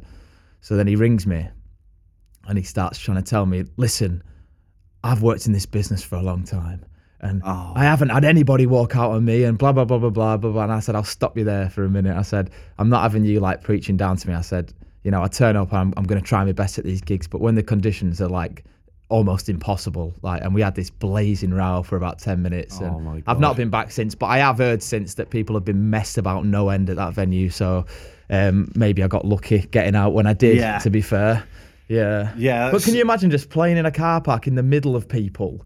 Like people No. don't have. What, what what if somebody tripped over my wires or you know? there's all I mean- sorts. It's ridiculous. There's there's got to be some leeway with it. It's just you can't you can't do that unless you've got the budget for like a revolving stage or something. It's not really on. Round on a thing. You know, I hate it when like you go to a stadium gig and they've also got like people sat behind and then they turn round to them for like two songs. Yeah, yeah, yeah. You've paid for those seats. You Yeah. better paid like twenty quid Yeah. at most because that's not on. You just think if someone's booking you, they would make the, the effort to accommodate for you, and not make you feel like a Yeah. like a dickhead. Like Yeah, like you don't rent out a bandstand when you want an act to play out, yeah, play outside. or just tell me a, a, a, two, a week or a week prior. Yeah. You know, it's ju- just tell me what And the then we can sort out situation is. Yeah, it's just yeah, crazy. Um, Any for you? yeah, the worst one for me. I feel like I've really ranted on. I've had a lot of stories about this, but this one was particularly bad. So we played this festival um, in Ribchester, and it's a pretty good festival. Like, not gonna lie, it's great. But we sorted out the bookings. The PA's already there, and we were sorting out a night out and all this sort of thing. And it was like, right, Chris, just confirm with him. Do we need amps? And then um, he said, no, no amps, house drum kit, sends the pictures. So we've got proof that it's there Yeah. and all this sort of thing. And we're like, sound. Yeah. So turn up, no amps. um, the drummers not brought a cymbal stands because the house kit's got them. So all she needed was the cymbals Yeah, and yeah. the breakables. House kit, no cymbal stands. so she didn't bring the extra cymbal stands that she needed. So she only had the bare cymbals, which is fine. You can get away with it, but Mm. like it's annoying. No amps. So So obviously, electric guitars. There's no way around that, is there? you go for a DI. It doesn't sound the clean sound doesn't sound as good. Yeah. But when the distorted sound comes out, it's it's hard to EQ it, but Yeah. it's not the end of the world. There are plenty of musicians that do it, but you have to have the right pedals for it. yeah. Um, luckily, my guitar one was a preamp, um, so it I could knock a decent clean sound on it, and just had to use a couple of other pedals as my gain sounds that I probably wouldn't normally use. But it was an yeah, it was just annoying, really. Um, but yeah, like we could hear it. The sound through the monitors was awful, but when we got the recordings back, it didn't sound bad That's at all. That's a good. That's a good story. Then, So again. it is a good story, but it's just like you know we've turned up with no amps and then we needed them, and then the sound engineers are like, "Why have you not brought amps?" Yeah. Was it? I'm going to challenge you a little bit. Was was should you have brought your amp as a backup just in case? Probably, Yeah. yeah. I think we've learned from that one now. We're not going to take someone's word from it because it wasn't the sound guys that said Yeah, it. yeah, He- yeah. It, it was basically no, the sound guys are bringing everything, but Hmm. No, I we're it. Doing it, get on the propo- on the proportion where he should have told us he, he needed to tell Yeah, the sound guys to because they said we've got amps, but we weren't told to bring Yeah. any. The way I see it these days is just presume everyone's Yeah. fucking stupid, So again, yeah, exactly that. and just just as long as you're prepared, then um, yeah, and then you know nothing could go wrong. So it was sort of like, yeah, that's not good. And then there's you know there's other venue. I've, I've heard of other musicians being told that there's PAs there and everything, and then yeah, you know they're not going to need it, and then and then they've turned up and there's no yeah, or anything. They're like, That's my worst fear. That because you're quite happy to plug and play into other people's gears, and I, I imagine a lot of musicians are. But you're you're quite experienced in sound and whatever else. But I'm always like, I really just want to play on my desk and my gear. It's just Yeah, so I much think- safer. I think some musicians do get like that, but I'm like, if the venue's got a PA, then like, Yeah, that's- yeah. oh, it, sa- it saves me a lot of yeah, time. yeah. Um, so But then, like, but then what happens if you? I mean, not that you would, but I don't know. I've got quite big speakers, so it'd be like if I push one of their speakers and it blows up. What happens normally then? their speakers tend to be elevated. So Yeah. you know, like the ones at the minstrel. Yeah, yeah. They've got them all. there. You can't touch the speakers, really. Mm. You'd have to be a pretty big guy and like literally. No, I mean like run them too hard. Do you get what I mean? To be honest, you know your own level. You just push the level. You know it. You you can hear when it's too loud from where yeah, you are. yeah, Even yeah. if you've got no monitor, you can hear it. Yeah. So like, luckily, like it's a Yamaha desk like I've got Mm. over there. So I knew what I was doing with that. Um, but I turned up with my gear there when I went there the first time. The next times I've taken it with me just Yeah, in case, yeah. but not really needed it. Mm. Um, so I I think yeah, it's just sort of like. I know Connor Branks brings two of everything. He's Mm. told um, I can't remember his name at the cricketers. Um, not a bad idea. French School, but he, I'm sure it. if you can afford two of everything, What? they're exactly the same thing. Oh no, he's basically got two PA speakers. He's got two desks. He's got two Yeah. this, two that, two double what he needs. To be fair, I've probably got that now, but through error of buying things. So it's like I got a Yeah. shit guitar, so I bought another one. Now I've got two, and I can't sell the other one. you know, like it's, kind of it's one of them. Yeah. It is one, literally one of them. Yeah. Um, but I think, yeah, just being prepared, like you say, and That's thing, just assume everyone knows nothing Yeah. is the best way forward. Right, uh, okay. I think we should move on to our last topic, which is either murdering a song or poor performance of some sort. Now, I don't think I've got any particular stories about this, but I know it's probably happened with me Yeah. at some point. I know I've probably got to the point where I've lost my voice or Oh, something's happened that's put Just, me off you just whatever. me then. Yeah. Go on. I did a wedding once, um, and probably people didn't even realise, to be fair, but I don't know what that's saying for my voice particularly, but uh, you know, you know, sometimes like this is very rare, but you just start a gig and your voice is kind of just shot. Like, and I was like, I got into one song and I was like, holy shit, like maybe I'll warm up in the next couple, and I just didn't. And if you've ever lost your voice, but you have to do the gig, like this is very rare because you should probably never do that if your voice is Yeah, that fucked. really. But but if it's say somebody's wedding day and you can't let them down or Yeah. something, you know, it gets like a bit like that. Then I just was like, oh shit, I'm just gonna have to do it. And I, I, you know, it just got to the point where I was just like, pretty much just shouting the songs to get them Oh, out. Because obviously, the more your voice is gone, the more you have to push to get a fucking decent sound out. Yeah. So I'm just the whole gig, and and back then I didn't really have that great a monitoring, which is probably why I lost my voice, to be fair. But uh, Hmm. um, well, I was just like screaming out these songs, thinking, "Oh, just get to the end without damaging your voice long term." I was just like, "Please, please." I think there's, Chris Healy's gonna hate me for that, by the way, because Yeah. you shouldn't do that. Oh, Chris Haley would definitely be telling you to stop. yeah, Um, yeah. Yeah, I think I've kind of learned a few songs in a few different keys. So if if my voice is that tired and I'm not thinking I'm going to get to a note Yeah. today, I just drop the key further. Um, I drop the key down so it's easier, Yeah, but yeah. it's it takes some sort of practice to really get used to singing in different keys or singing the same song in different Yeah. keys. And only from- so far you can detune your guitar as well. yeah, yeah. I think I think a tone's about enough in it, really. Um, there's well, there's people that do more. Is there? Uh, yeah, yeah. Like particularly if you're like, particularly if you play hard rock or metal music, Hmm. like generally you can detune more. I know people that play in open C. right. Um, yeah, that's that is deep. You have to have the right guitar, and you should get your guitar set up for Yeah. it. But like capo it, capo it, and learn it in a different Yeah, key where yeah, you can where you can lower the tone for that. But yeah, that's really that's really something where it is really important. Look after your voice. I would say that is something I've probably not done brilliantly over the last few years, but the last couple, the last couple of years, I've probably done better at it. I actually went back to singing lessons for that reason. 'cause Yeah, I was yeah, just yeah. worried about being full time. And Yeah, no, it is. It's a genuine worry. Um, I'm just thinking, for those watching on YouTube, is that light going dimmer, or is it just me? Uh, I think we might just be getting used to it, mate. Do you think it's It- either going dimmer and running out of battery? Uh, You'll just see on the video it's slowly getting dark. I'm, I'm hoping not, but I just Actually, it is becoming more clear. Normally, when it's really bright, you can't really see it. So, do you reckon we take a break, keep the light going? low budget production, this isn't it? Yeah. we'll do that, and uh, we'll finish off with some people who have got in touch to tell us about their stories, and we're going to play a little game where we rank them in order of. Um, the the worst you would not want to face that situation at all, or you could maybe manage it a little bit. So we're gonna we're gonna have that game in a minute. Cheers. Cheers.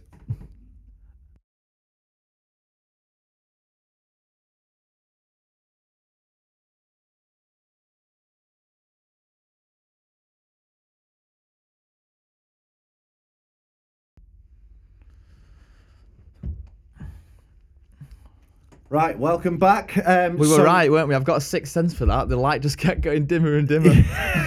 So yeah, we were. Um, Luke was right. There we go. Um, It did. Uh, it did dim, and the battery was going. Unfortunately, We're gonna So- get better at this stuff, but it's you know.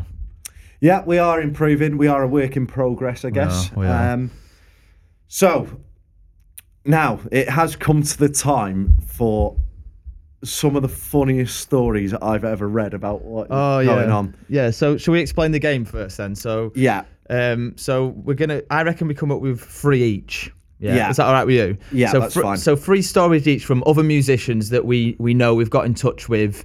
Um, for now, you know, whilst we're building up the page. Um, and we're hearing some of their things that have gone wrong, and we're going to rank them in ones that we think we could manage a little bit better to worst nightmare situations that you would just not want to be involved with. So Yeah. you know, getting fucking punched in the face or something. you know, uh, yeah, like the cavern guy that got cleaned out. That that, that would Oh, not want to be mate. something I would want to be no, involved with. definitely would not want to know about that. So we'll read the stories out. We'll keep them short and sweet, and then we'll start to rank them. And maybe at, at home, if you're listening, you can maybe imagine yourself in some of those situations and play along with us at home. So, uh, yeah. Should Right. we should we start on one of yours then? Keep it Yeah. fairly short and uh, you, you know get the general idea of it. So Right. off we go. So this one is coming from uh, Callum Codd. He's uh, a member of the Widnes band The Racket. Um, a great little. Uh, I think they're a punk band, but they're Okay, yeah. sort of they're indie punk, really. Yeah. Um, played a show at the Cavern, and the full rack of stage lights fell down mid song and hit me on the head. I even had to fill in the accident book on the stage to add insult to the wound. So this was mid-performance? Mid Wow. performance. Were they heavy lights? Like I can fucking imagine. hell. Jeez. Oh, that that one when I read it was I, I burst out laughing. Wow. I actually burst out laughing when I read it, and that one that one was a late entry this morning. Right, I'm going to go for one from Chris Haley. Big shout out. He's both of our vocal coaches and the vocal coach, singing teacher, whatever you want to call it. and a he- brilliant singer. yeah, he is a good singer as well. He goes out doing the rounds like we do. Um, he kept it short and sweet. He didn't actually get back to me because I asked him to elaborate on it. So uh, cheers, Chris. But he basically said I thought it was quite funny, just the way he said it in a nutshell. So um, I think I've got something. Never really had anything funny happen, but then proceeds to tell me something funny. Uh, toppled over into a Christmas tree with a speaker and a drunk guy. So take from that. that sounds pretty tragic to be Oh, fair. So yeah, I, yeah. I, I want to imagine what that would be Can you like. imagine Chris just. oh man. I want to imagine that, but I just cannot picture it. All right, go on, your turn. Um, right, this one, this one's a bit of a long one, but this is genius. I once played a gig at a pub. Within within two songs, I snapped a string on my guitar. then my battery died on my guitar. The Sounds pub like had a spare guitar to save restringing during the gig. Snapped a string on that about six songs later. Then two songs from the end, the pub got raided by the police. Oh, Fuck off. I laughed this much when I read it as well. Oh wow. Oh, Ready for what drugs? I'm arrest- guessing. They tried to arrest some man, and the man was resisting, and a full-on Royal Rumble was going on between the police and the customers as they was getting thrown over the tables and on the floor whilst I was playing Mr. Brightside because the bar staff told me to carry on and the policeman shouting at me, "Listen, mate, shut the fuck up," as he couldn't call for backup oh, because all I could hear on the radio was me playing Mr. Brightside. I won't ma- name the pub, and that is from Liam Hillier. Liam, funny. that is absolutely brilliant. That is probably one of the best, Yeah. worst gig stories I've ever heard in my life. Go to the policeman just going, shut coming out of my cage, shut the fuck up. I love how he just carried on as well. I would definitely stop way before that. to carry on. Brilliant. Right, so I've got one from Laura Summerfield. So she goes out and does the pubs. Uh, she also works in a care home, so uh, I do care home sometimes as well. So we, uh, she books me for them. She basically says so. She's been gigging way back when, when it was like. Um, she had to take mini discs in and that kind of thing for Oh, wow. backing tracks, Yeah. and she had like really heavy equipment. She did a gig at an air show. I'm trying. To, it's a long message, this, so I'm trying to uh, establish where it was. But basically, an air show where they had quite a few acts on during the day, and she was one of the last acts. Can you guess what's going to happen next? So, um, air show, obviously, she's dead nervous. She's about 18 at this point. She's watched all these act, these good acts on before her, and soon as she starts singing the first line of a song, the fucking like air show starts, and like there's just mate. planes crashing through, and apparently she just couldn't like be heard at all for the whole duration of the gig, but just had to basically soldier through. Um, Wow. And there's just planes crashing, and obviously, apparently people were really encouraging of her. To be fair, but she's just singing all these songs. It's one of her first gigs, and no nobody can hear her at all for Oh, the whole duration of her set, and she just powered through because she got to earn the money. Wow, that's uh, yeah, that's that's really really pretty bad. Yeah. Um, right, I'm not sure I can get that one on. Um, Is it rude? yeah, that one's that one's a bit questionable. Um, I've got quite a funny one. You want me I've- to go next. um, I've got one now from Scott Laywood. It's a big shout out to Scott because I used to run an open mic night with him in um, in Warrington. Yeah. uh, a place called the Acoustic Calf, and God rest his soul, uh, Ian Fitzsimmons, the owner of the Acoustic Calf's no longer with us. He unfortunately passed away in December. Um, it was a great open mic night. We used to share it bi-weekly.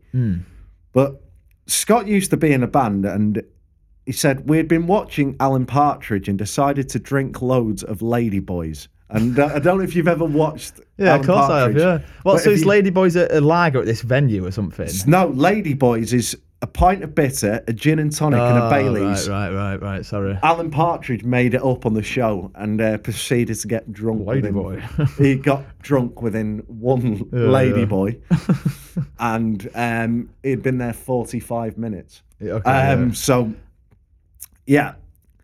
So it's um, a pint of bitter, gin and tonic with a Bailey's chaser. Before we went on stage, we were too pissed to play, but we gave it a good go. Oh no, and that was just that's just that. That was genius. I can't imagine how that gear. Have you ever been? that gig went? Because uh, I'm quite a lightweight, me. To be fair, we're, we're, we're diverting a little bit. I'm quite a lightweight, to be fair, because I do all my. The, the more exercise you do, and then you don't drink very much. When you do drink, obviously, it hits you like a ton of bricks, doesn't it? So it's been like like a break, and, and someone buys me a pint, and I'll even just have a pint, and then I'll get back on, and I'm like, whoa, fucking hell! Like, have you ever done it where you've been so pissed that you like don't even you can't play your guitar properly or sing or like that? Yeah, there was one. Um, it was with Lost in Echoes. Actually, we were booked for this um, gig at the Snig, and it was bad. Uh, basically, we'd done a set. Um, headline act had been on, and he, the headline act was mental. And he went, "Just get back on." He was running the gig. He went, "Get back on there, lads. Give him a song." So we decided to play this Avenged Sevenfold song that we'd probably rehearsed a little bit of, and we just went for it, and we were awful. Um, I just remember just playing the same riff 45 times. um, I didn't move off that riff the whole song. I knew it didn't go like that, Yeah. but I could not move off that riff. Wow, wow. So we're going over the chorus, and all I can hear is. and it was it was like a four chord. Yeah, yeah, It was yeah. a proper four chord Yeah, chorus. I was just playing that Wow, over it. wow. Right. Okay. So um, we've had three from you, haven't we? Now. Yeah, Uh, I've mine. had two, so I'll give you one more then. We've got um, so this is this is from the band called the Forensics. They're um, an originals band. Jamie Smith is one of my friends. Um, in fact, we're going to have them on the pod at some point. Yeah, and we've got one them. of their new songs uh, ready to play on on one of the episodes as well. So they're very current. They're writing stuff now, so we're going to get them on. So um, this is from Liam, their frontman. I've never met him, but he went to the same school as me, I believe. Um, he says the worst thing I can think of off the top of my head is starting a song with Will, our old drummer, and we were playing two completely different songs at the same time, and it took us almost half the song to realise. And then he said uh, we went to play a cover of Fireside by Arctic Monkeys, and the fire alarm went off, and and it was just like in the background saying, "Please evacuate the building." That's it. in the song. So, yeah. So should we should we recap then then very quickly? So Yeah. we've got um, Chris Healy falling into a Christmas tree with a punter um, halfway through a song. We've, We've got Callum, where the lights at the cavern fell on his head. Oh god, yeah, we've- That's bad, We've isn't it? got um, we've got Laura Summers at the air show, basically not being able to be heard Mate. at all through the whole gig. Um, we've got the absolute Royal Rumble and the policeman telling Liam Hillier to shut the fuck up after a calamity of errors. We've got uh, Jamie, well, Liam and the Forensics, um, basically com- playing the completely different song, and then the fire alarm going off and uh, having escape, uh, evacuate the building in the background. And then was there another one? Yeah, was- we've got Scott Laywood and the Ladyboys. Oh yeah, yeah, yeah, and and that that's a bit of a mystery that one, isn't it? Right. Yeah. So um, let's rank them then. Uh, Right. So so we'll rank number one as being like the worst scenario you can think of. You would not want to be involved in that. And and two and sorry and six you can manage that to some degree. Um, more than, than the others anyway. So should we should we go bottom up? Yeah, I mean, it's going to be we're going to have diff. Are we agreeing on something, or are we just kind of saying this Yeah, is mine I and this is ours? For me, for me, I, I, I do after hearing all the stories, I do kind of think Scott's is at the bottom of that story. It was a great story. It is What absolutely getting pissed? Yeah, Yeah. Getting, getting the lady boys in, but Scott, come on, mate, have a word. It's your fault. You Yeah, don't you don't have yeah. ladyboys until after the gigs. Yeah, yeah. Um, and that's a rule for life. Just don't have ladyboys until after. Yeah, yeah, Yeah. you can't. I mean, you can't be doing that before work, mate. It's, You know, there, there's a line that's got to be drawn there. Yeah. So Scott, you're at the bottom of that list. Yeah, mate. you can you- you can manage that. Go and get some water. yeah. You know, sort yourself out. So number five then. So, hmm, play. I'm trying to think really. So, number five, I reckon. hmm, The air show's got to be pretty embarrassing. Like Yeah. a full set of just knowing that that You're not gonna. No one's gonna hear you. yeah, And that- you're 18 years old. It's humiliating Yeah, for you at that age as well. that's got to be up there. I'd say falling into a Christmas tree. Like, how do you recover from that and then carry on the gig? That Well, must be fair. to be honest, if you've got a sense of humour like Chris yeah, has, yeah. I reckon Chris would have just got up off of that and just carried But on. there'd be like a silence, wouldn't there, afterwards? You know, like everyone would be like, whoa! And then it'd be like, you know, you'd brush yourself off, you'd try and laugh it off, but people would just be like that, wouldn't they? Like, Like there'd be there'd be an element of what's that d- drunk dickhead Yeah, doing? He's yeah, just yeah. crashed the singer into a Christmas tree. So I think, to be fair, that one you could probably get away with it more. Okay, it's not necessarily embarrassing for everyone. no. If you were like, if you were a really young lad and then you're trying to recover from that, you're too immature to sort of deal with that. Um, most of the time, Depends like- if it was an aggressive altercation as well. It might have just been a bit of fun. yeah, if it, if it if it was just a hug that went wrong, like seriously, like get Are up. we putting Chris fifth then, are we? I, I think it, we haven't got the full context. No, so no, no. I think I think probably at the moment Yeah. it just sounds like a funny story. Yeah. So I'm gonna put Chris fifth. Yeah, yeah. Okay, so we've got four more. So uh, I'm gonna go personally. I think I would go the next one playing. It's only one song, isn't it? That they've played the complete. It, that must be ridiculous. Can you imagine two songs going on though at once? Yeah, Uh, but the, it's one song. You can recover from that. yeah, Um, but I imagine if it's the, the forensics that they were trying to um, impress someone at an originals uh, gig, so that's probably not the way to impress somebody, is it? By um, but in another way, if they've never seen him or heard him before, they're Yeah, getting away yeah, with it. yeah, They're yeah. getting away with it. Might be a good bit of publicity, to be fair. Yeah. So, uh, I think that camera's going down a little bit again. You know. Uh, we'll, we're all right. We're We'll near the end. through. We'll power we're near through. the end. Um, so we'll go for them fourth. Do you reckon? I think forensic fourth, just just for that reason that there's potential for no one to have heard the songs. Yeah. So yeah, that one they could get away with, but yeah, it's pretty embarrassing. Yeah. Yeah. Um, right, Uh, sorry, we're gonna have to pause this pod.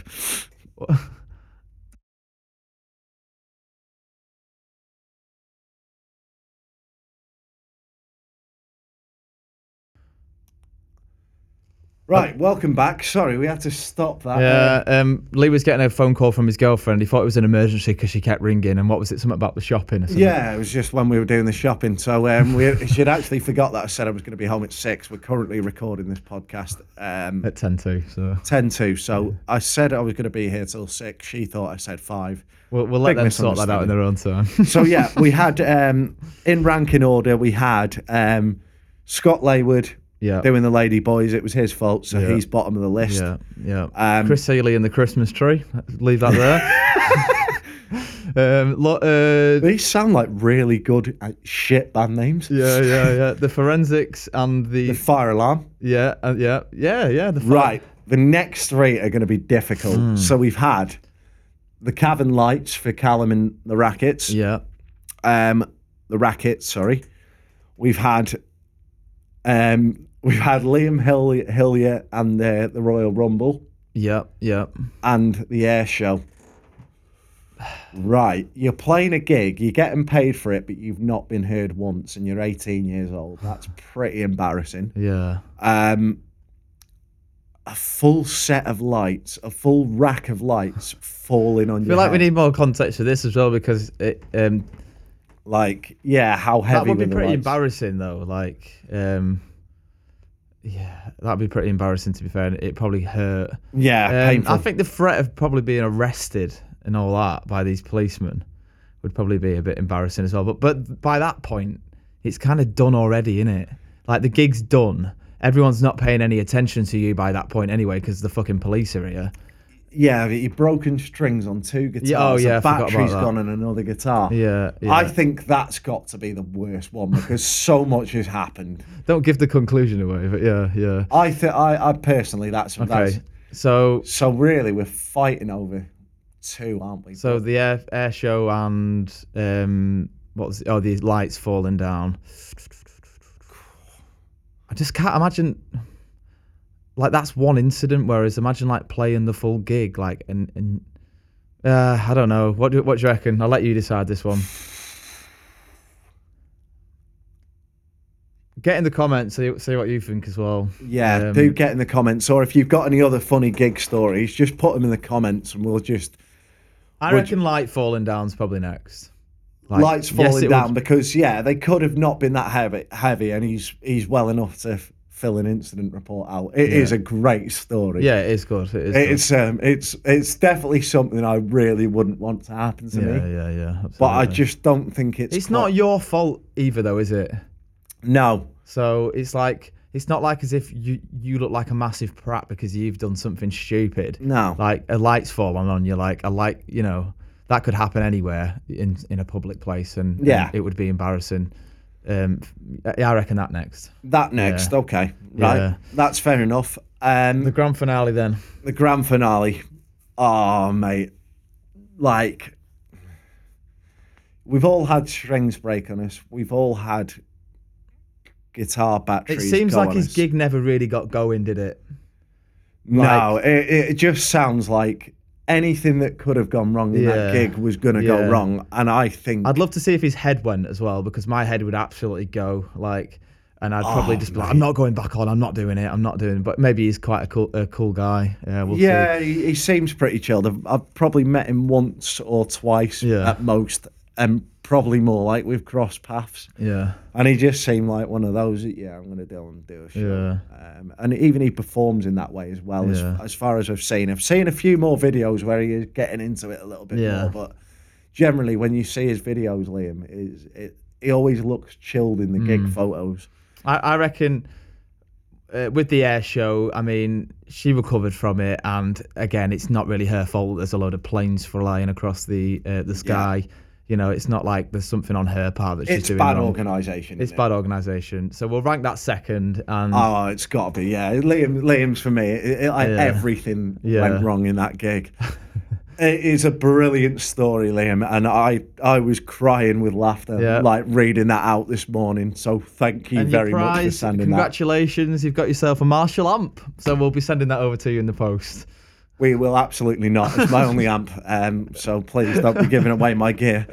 Um, Right, we'll summarise then. It's been a long one, this one, hasn't it? Um, lots of things have gone wrong on this episode. Maybe we should be including ourselves in the uh, in the Yeah. game. But uh, where are you gigging this weekend, Lee? Are you gigging this weekend? I am gigging this weekend, and I'll tell you where I am. I'm at Nets Bar uh, in Walton-le-Dale. All right, yeah. Uh, it's it's a new one for me. I've never gigged there before. It looks pretty good. Um, um, but yeah, I'm looking forward to meeting the venue. Always enjoy going to new venues and playing my new playing my set for the first time because you always get customers that haven't heard some of the songs. for Yeah, that's years. always good. Yeah. Uh, where about whereabouts are you this week? I've just got one. I meant to have two. Uh, I've just got one on Friday night. Um, shout out to Dave. We don't mention him much um, at the Rose and Crown in Chorley, but uh, but uh, yeah, um, that's where I am on Friday. Be good to be back there. It's always a decent night. Um, Sunday, I've unfortunately had my gig double booked, but it is what it is. We've rearranged, so it's all good.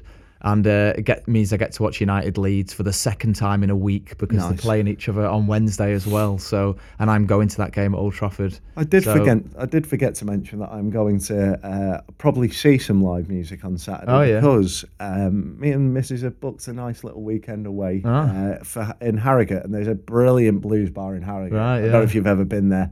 Uh, I haven't actually. No, no. But really nice place.